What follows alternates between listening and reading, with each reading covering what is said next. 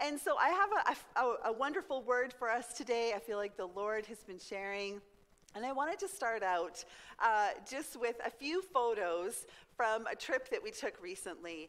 And uh, I was chatting with Marilyn uh, before the service, and she said that she was watching us on Facebook. Sorry, Marilyn, I didn't ask your permission to share this. I hope it was okay.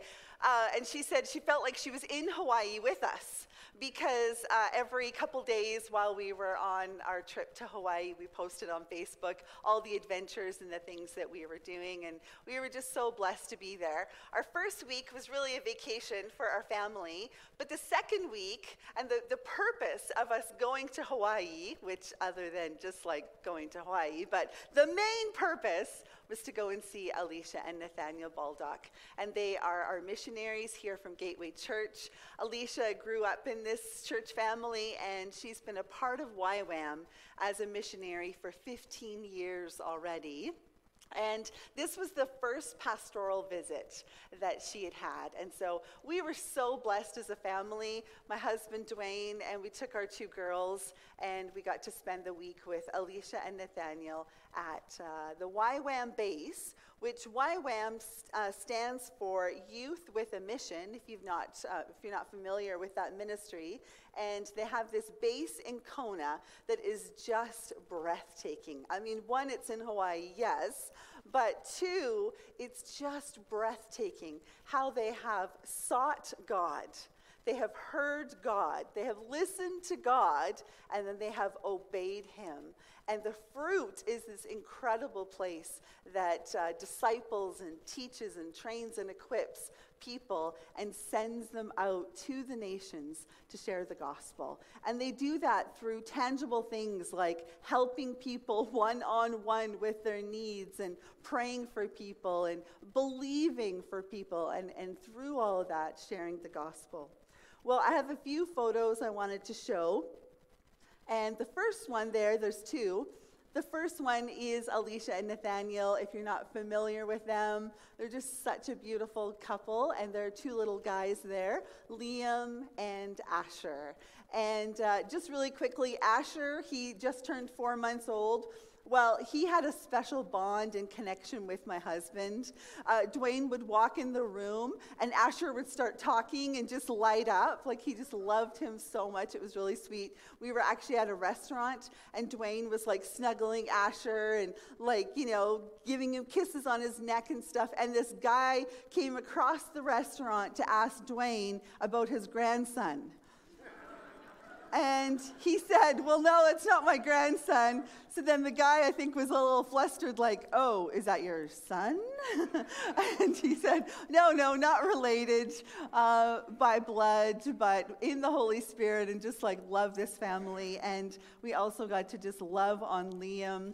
We bought, he was obsessed with balls. Everywhere we went, this kid could find a ball. Like there'd be like a bush and he'd find a ball in the bush. Like God really loves this kid because everywhere he went, there was a ball for Liam to play with.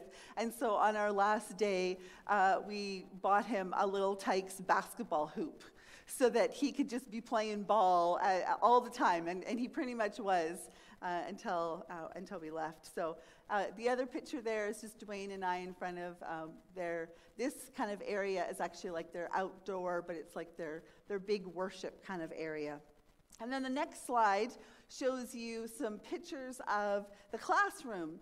So the first one there is a tent, and so Dwayne and I actually got to sit in on some of their classes, some of their second year program classes, and Trinity got to sit on some of the um, first year discipleship training classes, and that was pretty awesome.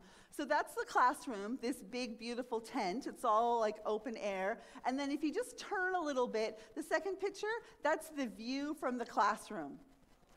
So I don't even know how you're paying attention to the teacher, right? Like that's the view, and you can watch the cruise ships go by.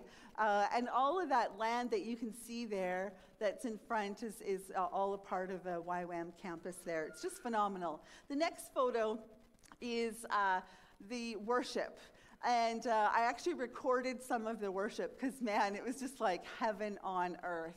And uh, huge, again, like this open air building and just this incredible worship with hundreds of people. I don't know, maybe there was like a thousand. I'm not good with that kind of thing, but there was a lot of people that were there. And then the other photo is our family on our last night with Alicia and Nathaniel uh, at the beach having, having supper together as the sun set. And so we were so blessed. so blessed to represent you, so blessed to take the book of encouragement and prayers and just honor and bless and love Alicia and Nathaniel. And they really felt your blessing, they felt your support. And so uh, it was just such a great time with them. Now, what we noticed, so many things we noticed about Alicia and Nathaniel and their godly character. These are stellar people that are representing us in the mission field. Let me say that. These are stellar people that are out representing God in the mission field and bringing kingdom of heaven here to earth. Like these are incredible people with discernment. And what i really noticed about ywam the organization the structure the people and alicia and nathaniel was that they are so focused on listening to god hearing from god and obeying god that's the focus hear god right listen, hear, but not just do those things, but now obey him in the things that he has shared with you. And I was so touched by that and so inspired in my own life, right? Like, how good am I at listening, hearing, and obeying God? I think it's probably something we could all share in saying, yeah, I want to get better at that. Like, does anyone here want to get better at listening, hearing, right, and obeying God? And that's, that's the testimony of what, one of the things that I really picked up from them. Because we know that there's a lot of voices out there, right? There's a lot of voices that are clamoring for our time, right? A lot of opinions. There's a lot of books. There's a lot of Christian books, right? There's a lot of opinions out there. There's a lot of websites. There's this information highway that's out there, right? And how good are we at listening to God, to hearing Him, and then acting out on those things He's told us to do, right? And so we're going to take a look at this passage from Ephesians 5. And Ephesians is like my favorite book. I just, I love the book of Ephesians. There's so much in there. And I love how Paul is speaking to Christians in this passage that we're going to look at today. Now, I want you to know that the church of Ephesus wasn't some like backwoods church that only had like five people in it, okay? This is a bustling, growing community of believers that are faithful and just passionate about following God, okay? So they're kind of like you.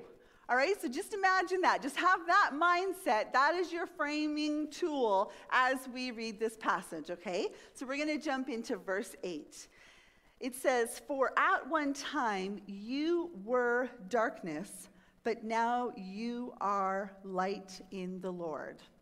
And I'm already like, pause, just stop right there. Just stop right there.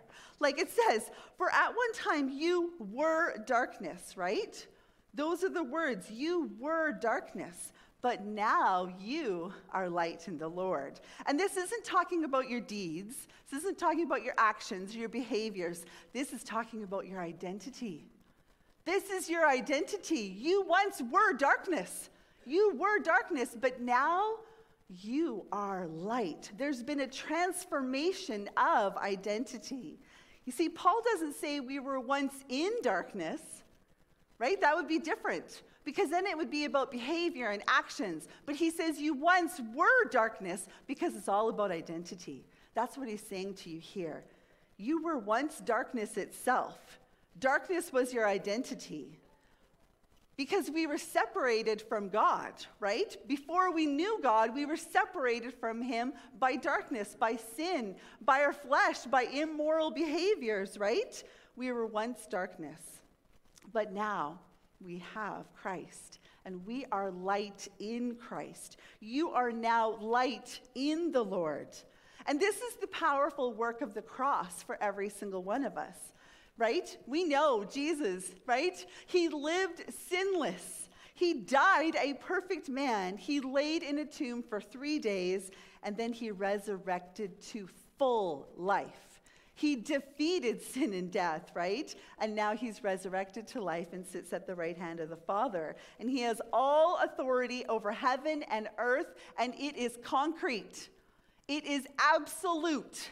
In a world that says your truth is your truth and my truth is my truth, sorry, I don't agree. This is the absolute truth. Jesus Christ, our Lord and Savior, died, rose again, and is at the right hand of, of God the Father, right? That is absolute truth. It's concrete. It will never change.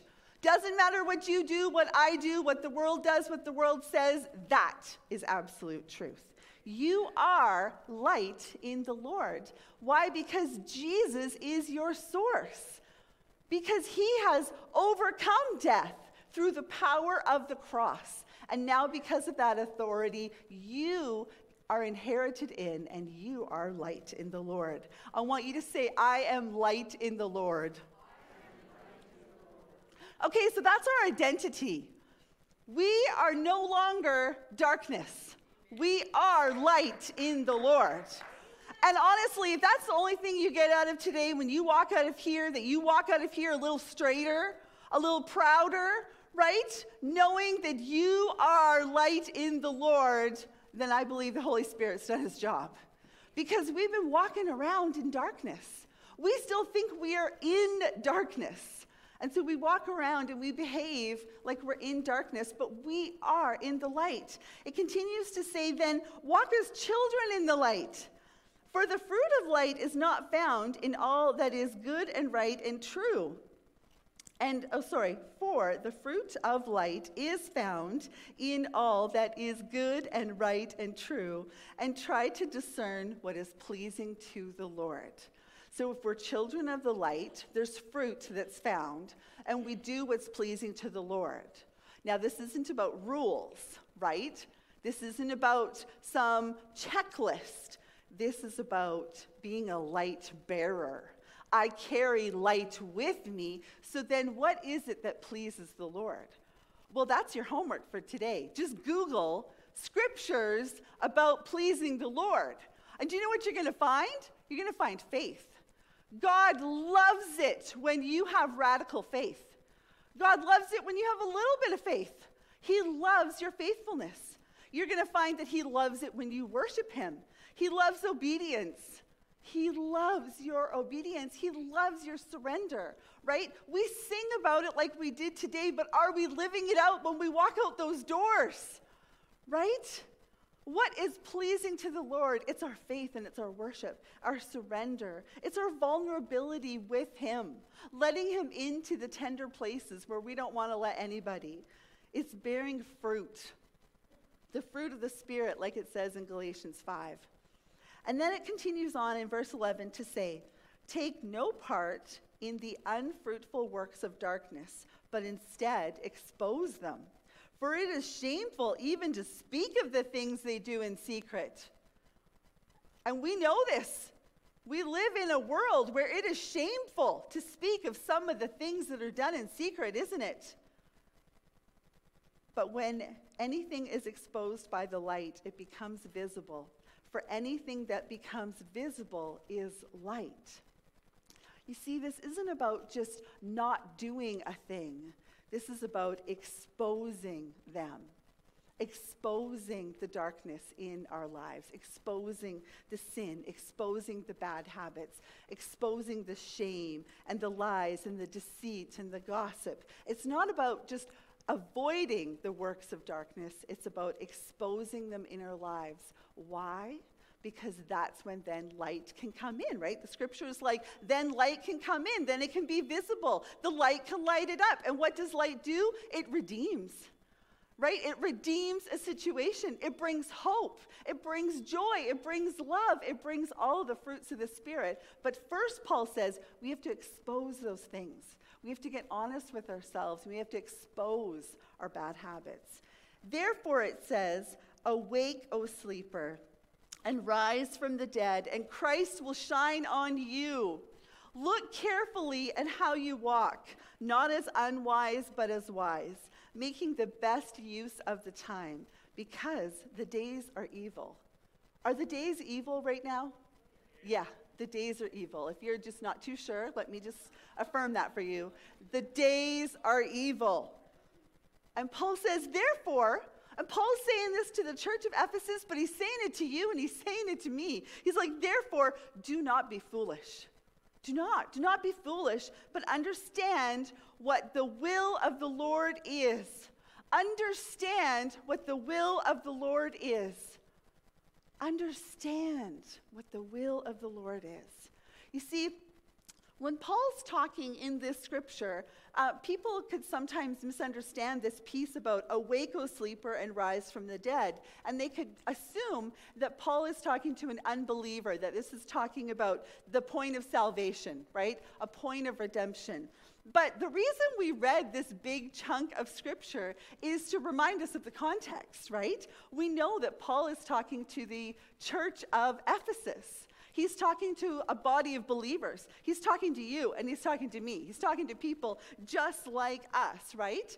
And so Paul wouldn't be like talking to us about Jesus and then all of a sudden change and start talking to us about Jesus like we don't know Jesus, right? Like, why would he do that? He wouldn't. It would be like me talking to you, right? Explaining, talking about Jesus and how much we love him. And all of a sudden I shift and I start explaining Jesus like you don't know Jesus. And you'd be like, yo, dude, like, I know Jesus, like, right? You don't have to explain it that way. Like, I know who he is. So we have to keep it in context. Paul is talking to believers, right? He's talking to Christians, he's talking to the church. And he's saying to them, You're sleepy. You're sleepy. You're falling asleep, right? You're numb. You're numb to the things that are going on around you that you need to be keenly alert to and sensitive to, and you're numb and you're sleepy. And he's addressing a very particular problem in this text, right? There was a drowsiness, and they had become accustomed to the world that they lived in. They didn't find the tone of the culture they were living in unusual anymore. Anybody connect with that statement? They're, they were Christians who were at home with their culture. And these things grieve the Lord, right? They watch Netflix and they watch things on Netflix that they knew would grieve the Lord. But it was like they didn't even really notice anymore, right? Because well, my friends are doing it, culture's doing it, everyone's talking about that show, so, you know, I can watch it. I want to be able to talk about it with my friends, so I'll watch that thing, right? They were laughing at jokes at work that were inappropriate and they knew they shouldn't be laughing at. They were making excuses for bad behaviors, for bad habits. They were sloughing off a moral compass. Let me say, Canada does not have a moral compass right now. Like this, right? It's all over the place. There is no absolute moral compass anymore. And Paul is trying to help this Christian um, body of believers, this family, to see and to understand and, and to be aware that this pressure of culture on them has made them sleepy. And it's like a lullaby, and it's lulled them to sleep. And Holy Spirit is speaking through Paul to that church and to our church, to all of us, right? Have we grown indifferent? Have we become careless with the things that we're putting in our mind, right? The things that are that we hold most dear, the things that are most precious to us, like our family and our homes and our heart and our mind and our friends and our community, are we sleepy to guarding and protecting these things in our life. And that's the point. Paul's like, wake up! Wake up, sleeper! Wake up! See what's going on around you in culture. Right? And there is a right way and a wrong way to come out of apathy. And so often we have watched Christians and churches retreat so, what they think is that the world is bad, so I need to back up farther and farther and farther into the church, right? I need to get as far into the church as I can and close those doors. because I don't want the world to get me and I don't want the world to influence me. And so we back up and we back up and we back up into the church. And we've watched this happen. And when we're way back there, that's where cults are birthed, right? Right? That's where there's some like weird stuff going on back there. Why? Because Jesus said to us in Matthew 28, go and make disciples of all nations. Well, if I'm way back there and all the doors are closed and I'm scared to be out there, how am I making disciples of all nations? It's because it's not what Jesus called us to do, is it? He said, right? He was in the world, but not of the world. We're in the world, but not of the world.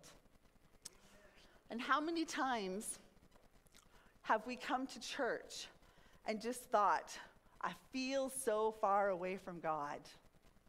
I feel so far away from God and I don't know what happened. Oh, I don't even know the last time I read my Bible and I don't know what happened. Church is really boring and I don't know what happened, right? This is what we do so often. You see, Spurgeon says to us, this sleepiness in the Christian is exceedingly dangerous because he can do a great deal while he is asleep that will make him look as if he were quite awake. Are you getting that? We can speak and walk and hear and sing and lift our hands and pray and do a whole lot of things, yet be spiritually asleep. Spurgeon also says the person who is asleep does not care about what becomes of his neighbors.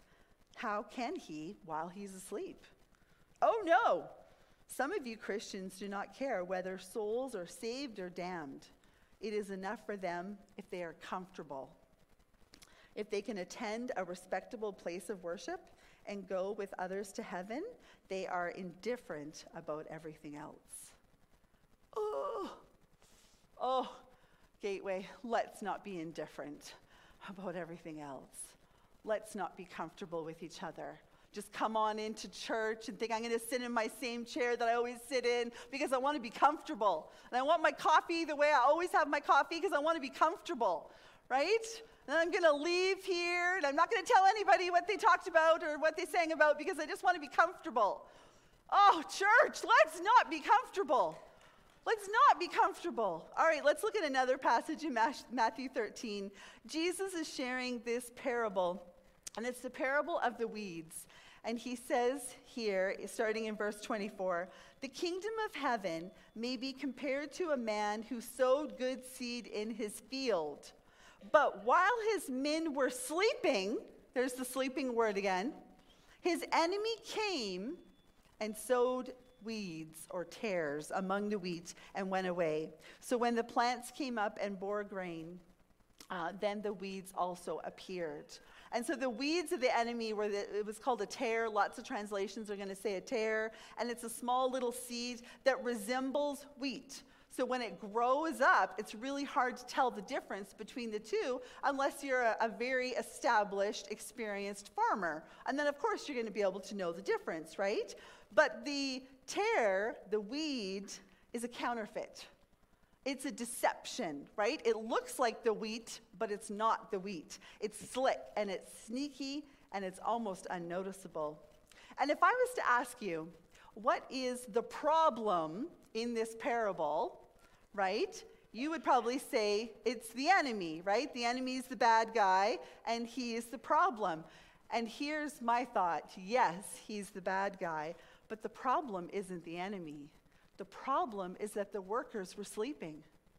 If the workers had not been sleeping, they would have been able to defend the field against the enemy, wouldn't they? The problem isn't the enemy. The problem is that we're sleeping.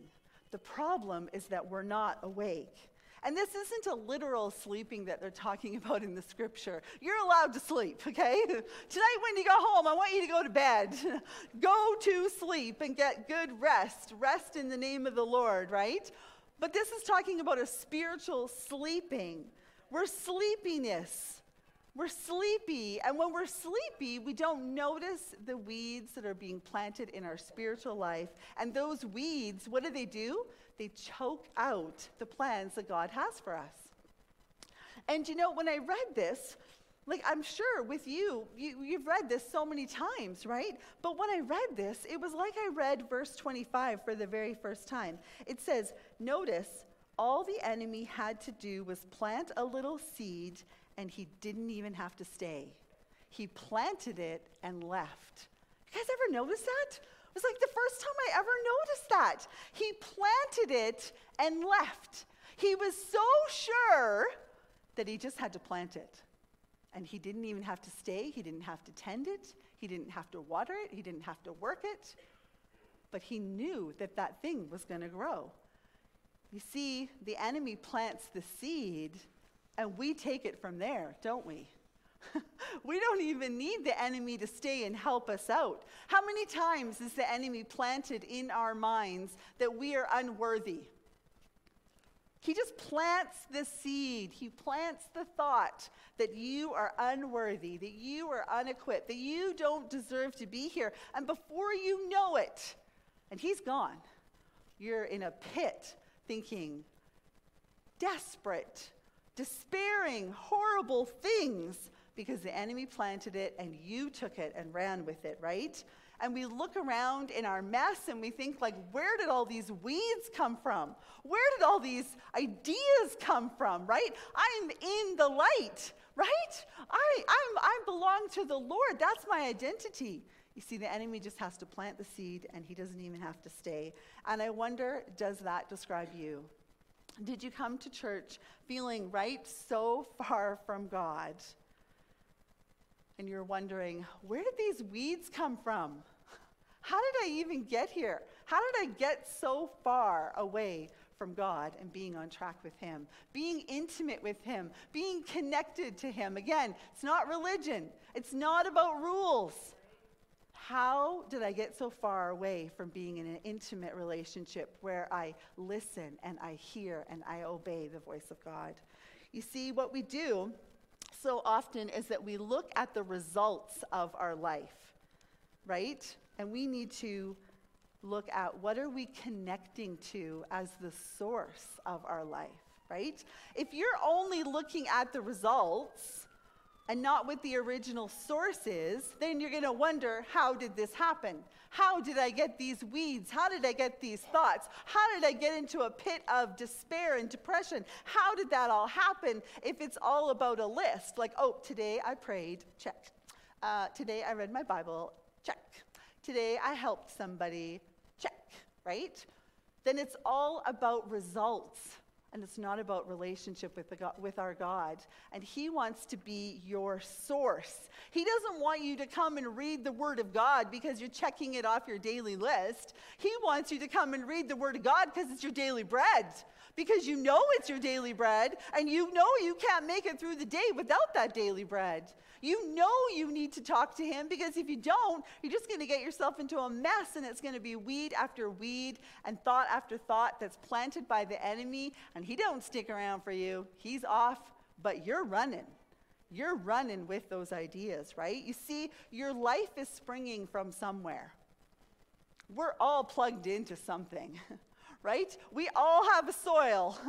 We all are like a garden. We all have a place that we are plugged in. We all have life springing from somewhere. And if it is, you know, not if, but for all of us, we have images and ideas and thoughts that are planted into our heart and our mind every single day when you're looking and when you're not looking when you're alert and when you're not alert, when you're aware and when you're not aware.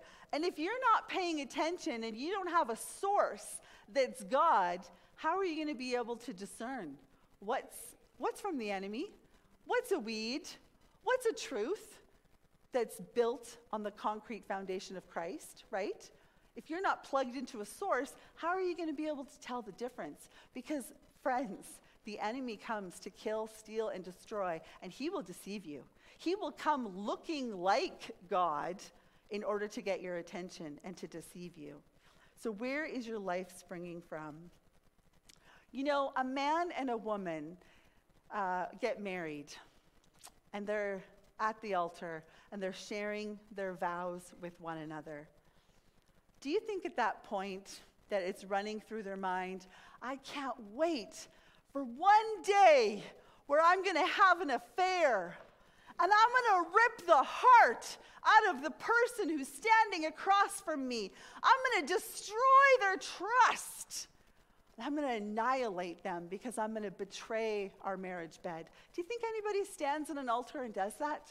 No, nobody does. But seeds get planted over time that are weeds, that are ideas, that are thoughts, that slowly can become actions and behaviors if we are not plugged into a source and we're able to discern, oh, no, no, that's a weed. That's a thought of the enemy, and I need to get that out of my marriage now before that becomes something. But we have to be plugged into a source. Do you think any young adult wakes up and, and says, you know, I feel like today's a good day to declare bankruptcy?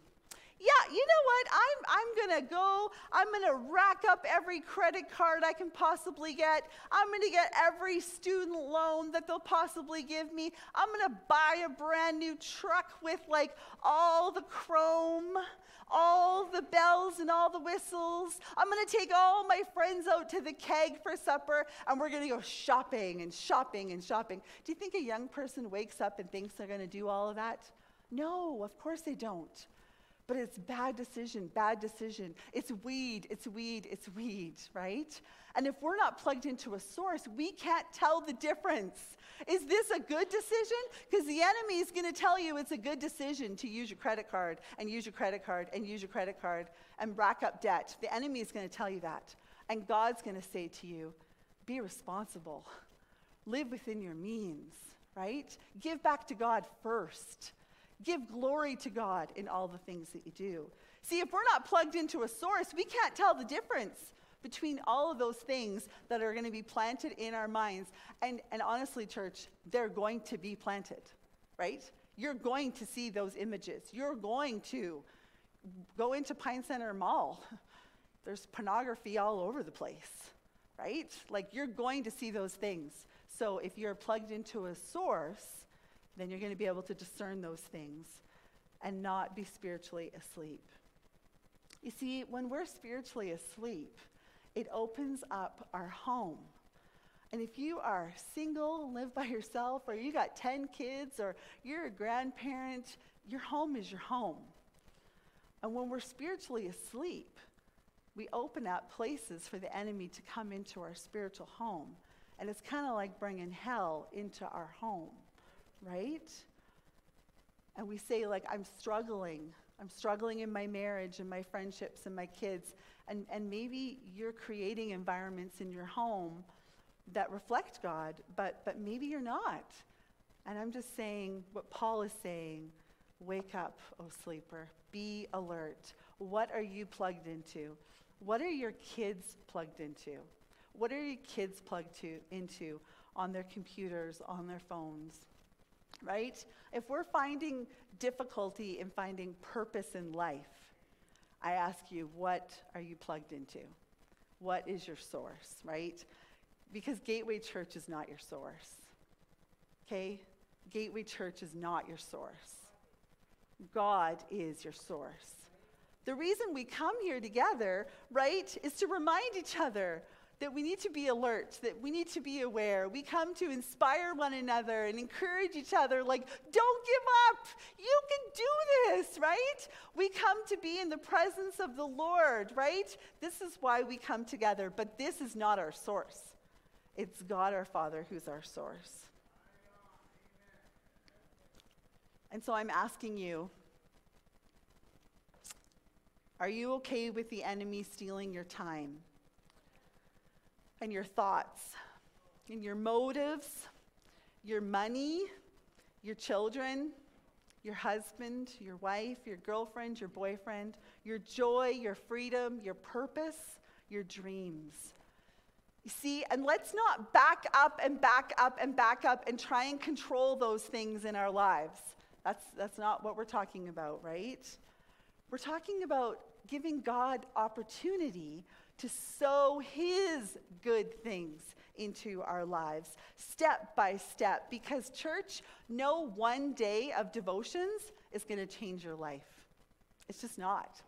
One day will not change your spiritual life other than your day of salvation, of course. That's the one that's going to change your life forever, right? No single church service is going to feed you for a lifetime.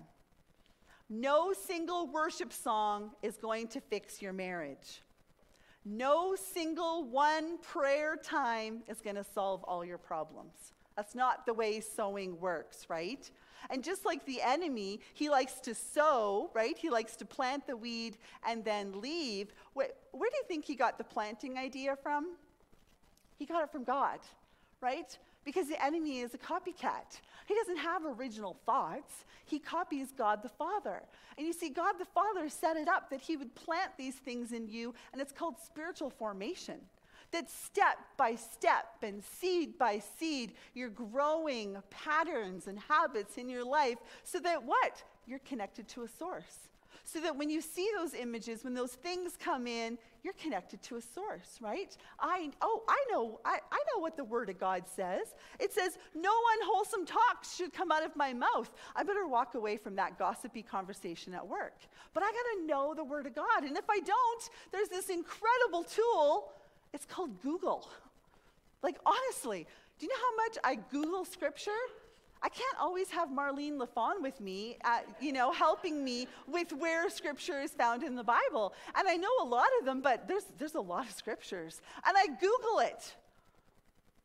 What's wrong with that? Nothing, right? I need the sword of the Spirit. I need the Word of God. That's what's going to cut through the situation. You see, God doesn't plant and run. He plants the seeds and then he stays with us, doesn't he? He is the opposite of the enemy. Isn't that beautiful? He doesn't plant and go, he plants and he cares for you. He waters you, he tends you, he loves you, he nourishes you. Like, just think of yourself as like a little baby plant. He nourishes you. Every single day, he's spraying the water on you to make sure, and he's turning you in front of the sunlight to make sure you're getting all the sun. That's God our Father. He loves you. He plants and he stays. Right? And that's why we gather together so we can inspire and encourage one another. We want our homes filled with the vibrancy of God. I know if I asked every single one of you, you'd all be like, yep, yeah, I'll take some of that. I'll take some of that heaven in my home. Yes, I want the vibrancy of God in my home. Yes, I do. Well, if you're single, you live alone, my daughters always say, single and ready to mingle. if you're single and ready to mingle, or if you've got 10 kids, or you're an older adult, you're a grandma, a grandpa, a mom, a dad, an aunt, an uncle, a student, if you're a working young adult, it's, it's the call that Paul is giving to every single one of us. Are we going to fall asleep and wait for the weeds? Because the weeds will come. Or are we going to wake up and do something different? You know, people often ask Dwayne and I how we raised three amazing young people. And it was funny because somebody before the service just said those words to me, like, How did you raise such amazing children? And so Dwayne and I, our first initial response, just in, in joking, is that it was an experiment that went right. like, it really was. And, church, I don't say this as any set, um, any voice of a victim, not at all. But I got to tell you, Dwayne didn't come from a good home. There was a lot of brokenness, there was a lot of mess. There was a lot of stuff going on that home. And he didn't come out of that home knowing how to be a dad, knowing how to be a good, strong, man of character, godly dad. He didn't know.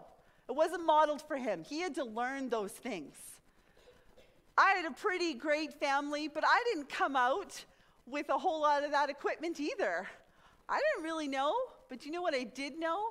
Is I knew that, that the Word of God would have answers for me that the Bible would have answers and that God the Father would teach us and would parent us. And so we, we read um, all the parenting books that we could possibly find that were Christian based, Christian viewed, because we didn't want to just take a chance.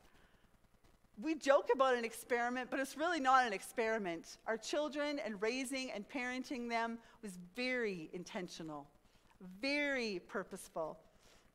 And we didn't get it all right. Trinity's taking a psychology degree, and we joke it's so that she can help straighten us out. you know, like we didn't we didn't get it all right. But here's the thing, Ephesians 5:15, when we go back to that opening scripture, it says, "Look carefully then how you walk." That's one thing we did. We were careful how we walked in front of our kids, and when we made mistakes, we went to them and we asked them to forgive us. We repented and we asked for their forgiveness. We acted as wisely as we possibly could in our own version, and we watched how we did life in front of them. It also says in verse 17, do not be foolish, but understand what the will of the Lord is. And you know, that was something that we really wanted to, um, to foster in our home was a place of worship, a place where our kids would hear and listen and know how to hear, listen, and obey the voice of God.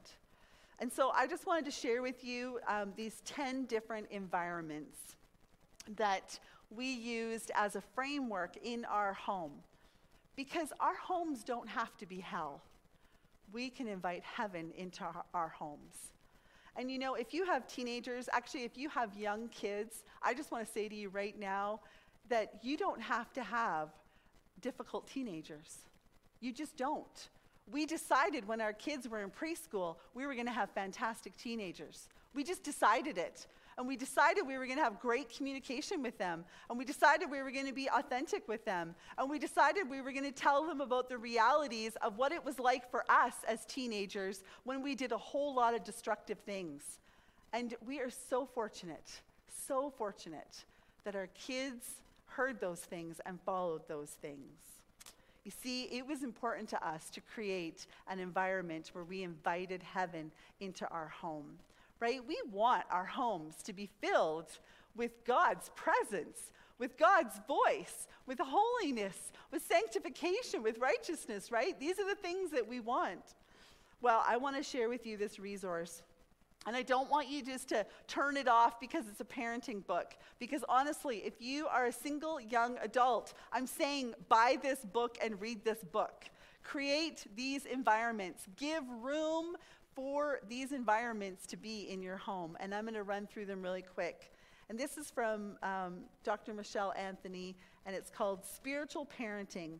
And the first one she talks about is responsibility, that God has entrusted us with things and people that He's created around us, right? So we created a responsible home where our kids were a part of being responsible, but they were responsible also to their church community, to their school community, to their sports communities. Second one was out of the comfort zone. And you know, I loved watching this one that as God uh, was transforming them, that they have done some bold things. They've gone on mission trips, they've believed for finances to be able to go on mission trips. They've done some incredible things out of their comfort zone. Serving, we ask this question what needs to be done? And if you see my kids, they'll be the ones stacking the chairs. They'll be the ones setting out the tables. Why? Because we created environments where together we looked and saw what needs to be done, and then we did it. We modeled love and respect. We are storytellers. Our dinner table is usually an hour long or two, I don't even know some nights because we tell stories. We go around and we share our highs and our lows. We talk to each other about what's really going on in our lives. We tell stories. We tell stories about what God is doing and God in our lives. We know God, He knows us. Our identity in a world where the, the culture wants to tell us all the time what our identity is and is not we created environments where our kids would, would know that they belong to God and that God loves them. We encouraged a faith community. We've always been a part of a church. Since they were born, they've been in church. And they know that, that you care for them and they care for you. They participate. They want to know your lives. And people have often said, I, I can have a conversation with your teenagers. Like, how is that? Well, because they grew up in church and in community. Course correction, right? Having, we're off track and we need to get back on track, and that's course correction. And the last one was modeling, seeing Christ in others so that they could see Christ in me. These were environments that we provided in our home. And so, the reason I wanted to go through this list, and maybe you've had a chance to write them down, maybe you're going to buy this book, maybe you're going to Google it, the 10 environments. These aren't just environments for parenting, these are environments for spiritual formation.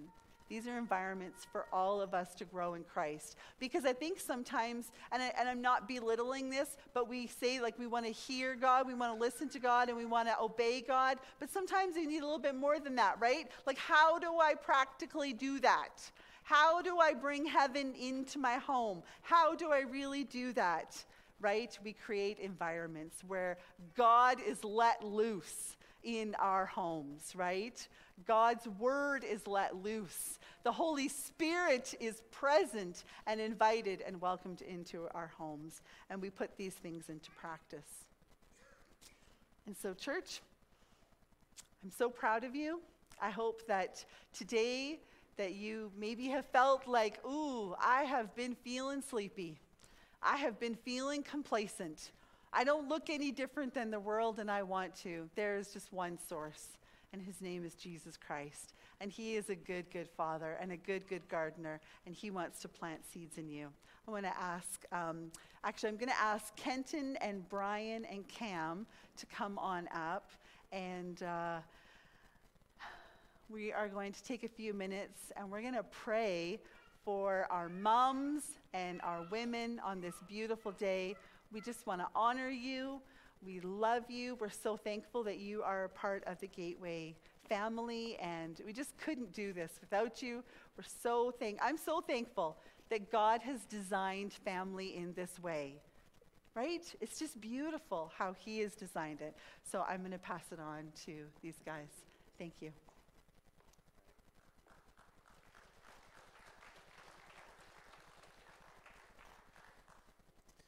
Thank you, Pastor Kimmy. I remember through my grade school waking up pretty much every morning, and the first thing that I would hear would be my mother singing in the kitchen as she prepared for the day. And um, she didn't do that for me. She did that so she could center her her spirit and her soul on Christ for the day. But those songs are a part of who I am today. And I don't even remember the words that she sang, I really don't. But I remember the voice. And I remember my mom connecting with God as she got ready for the day. And I think as, as moms, it's, it's really easy to, uh, to focus on the things that you must do and to focus on the things that you maybe do that you figure you could do better. Um, but God gave you exactly your kids for a reason. And He has allowed you to speak into their hearts and into their spirits in ways that you don't even know. And this is the truth of it. It's not a mistake. If you wake up in the morning and think, oh, geez, I'm not good enough for these kids today, that is a lie. God has given you kids and given you the anointing to nurture them and to raise them in a way that will glorify Him. In Proverbs, it says, Trust in the Lord with all your heart. Do not lean on your own understanding. In all your ways, acknowledge Him, and He will direct your paths. We don't have to be perfect to see God move. We want to speak to mothers. You know, we're fathers in this house. And for the last two weeks, we've been praying for the mothers in this house that there'd be an impartation today. This is Mother's Day. And it's great to acknowledge mothers, but what we're praying for is an impartation of the Spirit of God that the days going forward that the mothers in this house would have anointing and power and strength to do what they need to do. And we recognize that there are people here who have had miscarriages, and have had children, and then have lost them. We recognize that there are some that have not been able to have children, that have wanted children desperately. And we know that the anointing of God can come on those people and they can spiritually mother people, and we recognize that today as well. We also recognize that there are many single mothers in this house, and we recognize and exhort you and recognize that many times you're in a place where you haven't asked for this. You're in a place, a position where you are doing the best that you can. Guess, guess what? Your best is not good enough. But you serve a God who is so far beyond our weaknesses and our circumstances, so much bigger so open your hearts as we as we are going to speak a bit more to you and pray that God imparts his power for these days ahead. Mm, thank you, Kenton. Yeah. I just wanted to start out maybe with saying thank you to the moms in our church. I can't imagine the chaos and what would happen if moms weren't working 168 hours a week, not 40, not 80, but every hour of every day. I thank you for that. A mother gives birth to a child, raises a child with care and affection. Moms encourage, comfort, guide, and challenge us. They listen with compassion, speak with wisdom, and lead with love. I think I can't imagine the, the amount of uh, effort that has had to go in for moms over this last couple of years, especially with COVID and all that's gone on it's really put a burden, I think, on, on our whole society, but I think especially on moms. I mean, kids not going to school and being home all day long and all of the uh, stuff that's had to go, that's gone on. I think I, uh, I just, you know, I'm hoping that we could pray that, that you'd be strengthened to move on in, in the calling that God's put on your life. And uh, th- Chris shared with me a, a, sermon here the other day, and I was just, I was kind of blown away with the, uh, I want to find the name of it. It was A Less Perfect Mother was the name of the sermon, and I thought, whoa, that's a little different.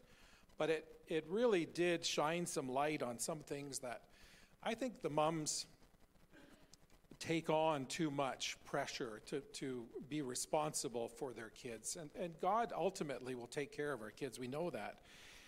Nobody was ever saved by good parenting. Nobody was ever lost by bad parenting. Salvation's from the Lord, and it's by grace. And I just think, you know, how, how great is it to be appreciated? Well, we appreciate you, mums. I think as a dad, I've watched my wife walk through mothering for many, many years, and, I, and I've just so admired how a mom looks at her children compared to how a dad. I, I'm always looking for, I want to see them succeed. Mom wants to see them smile and, and just, you know, appreciates them for who they are. And we just thank you, mums. And uh, Cam's just going to take a few minutes to pray.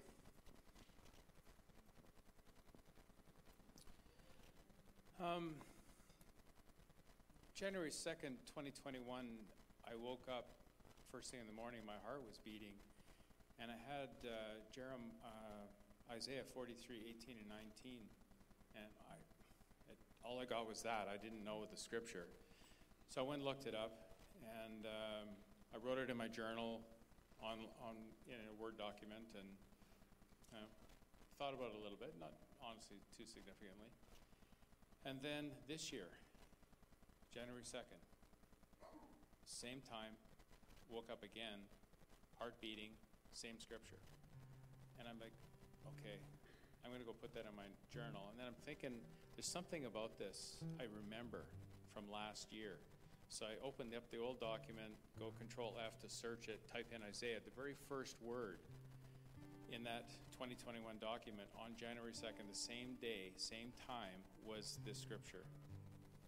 It reads, Do not remember the former things, nor consider the things of old. Behold, I will do a new thing, and it shall now it shall spring forth. Shall you not know it? I will even make a road in the wilderness and rivers in the desert. There's a whole bunch of things that we could unwind here, but what I want to do is is just focus on moms and kids and kids and moms. Um, do not remember the former things. You could have had relationships with your mom or your kids that did not work out well for you. But the whole point of this scripture to me, nor consider the things of old. Don't live back there. Do not go back there. If there's if there's a great memory, I had a great birthday when I was seven, hey, fantastic. But you don't dwell there. It's just a good memory that's back. And there can be memories that we have that are uncomfortable, but you can't live there. If you live there, you're not going this way, you're not hearing God's voice, you're not living the life that He intends you to be. So, this is a bit of a maybe a bit of a cautionary word. If you've had struggles with your relationship with your mom or your kids, depending on how which way, um, that's not where you dwell. You dwell in, Lord, what would you have for me today? And be praying through, for that situation if it's not resolved in your heart.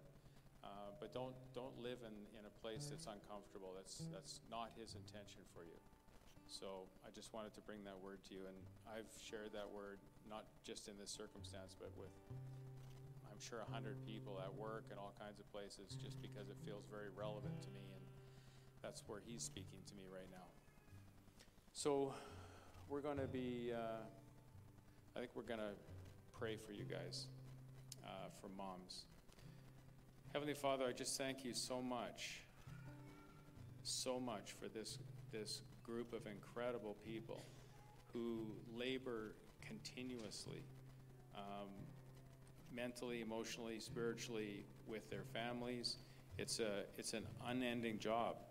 Uh, there's even moms who maybe don't have actually kids of their own that are still mothers to other people. And they've coached and mentored and encouraged and blessed. I know there's people in this body in that situation. So I just pray, Father, a blessing on moms, moms with kids, moms who are moms, who have had a fundamental, a fundamental part in building the body of Christ, raising up the next generation, teaching them, imparting to them um, the way that the Lord would have them go. This is invaluable. And I'm glad we have a day at least once a year to remember and to bless them. In Jesus' mighty name, amen.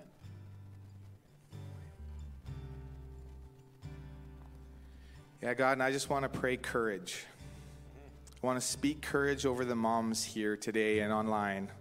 Courage to do exactly what this scripture says, to look forward and to recognize that your spirit is working through them and developing them exactly in the way that you have planned.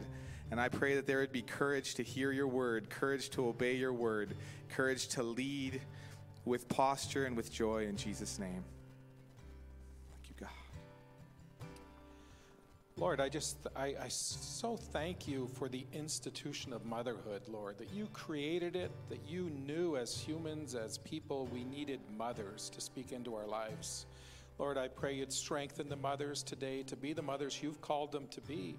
I thank you, Lord, for all the mothers in our church, Lord. I just pray that you just continue to strengthen them. Give them good words of wisdom to speak into their children's lives, Lord. And uh, we just uh, remember you this morning. We, uh, we pray that you would just bring the mothers into our minds that we need to encourage. And we just pray you bless every one of them this morning. Amen.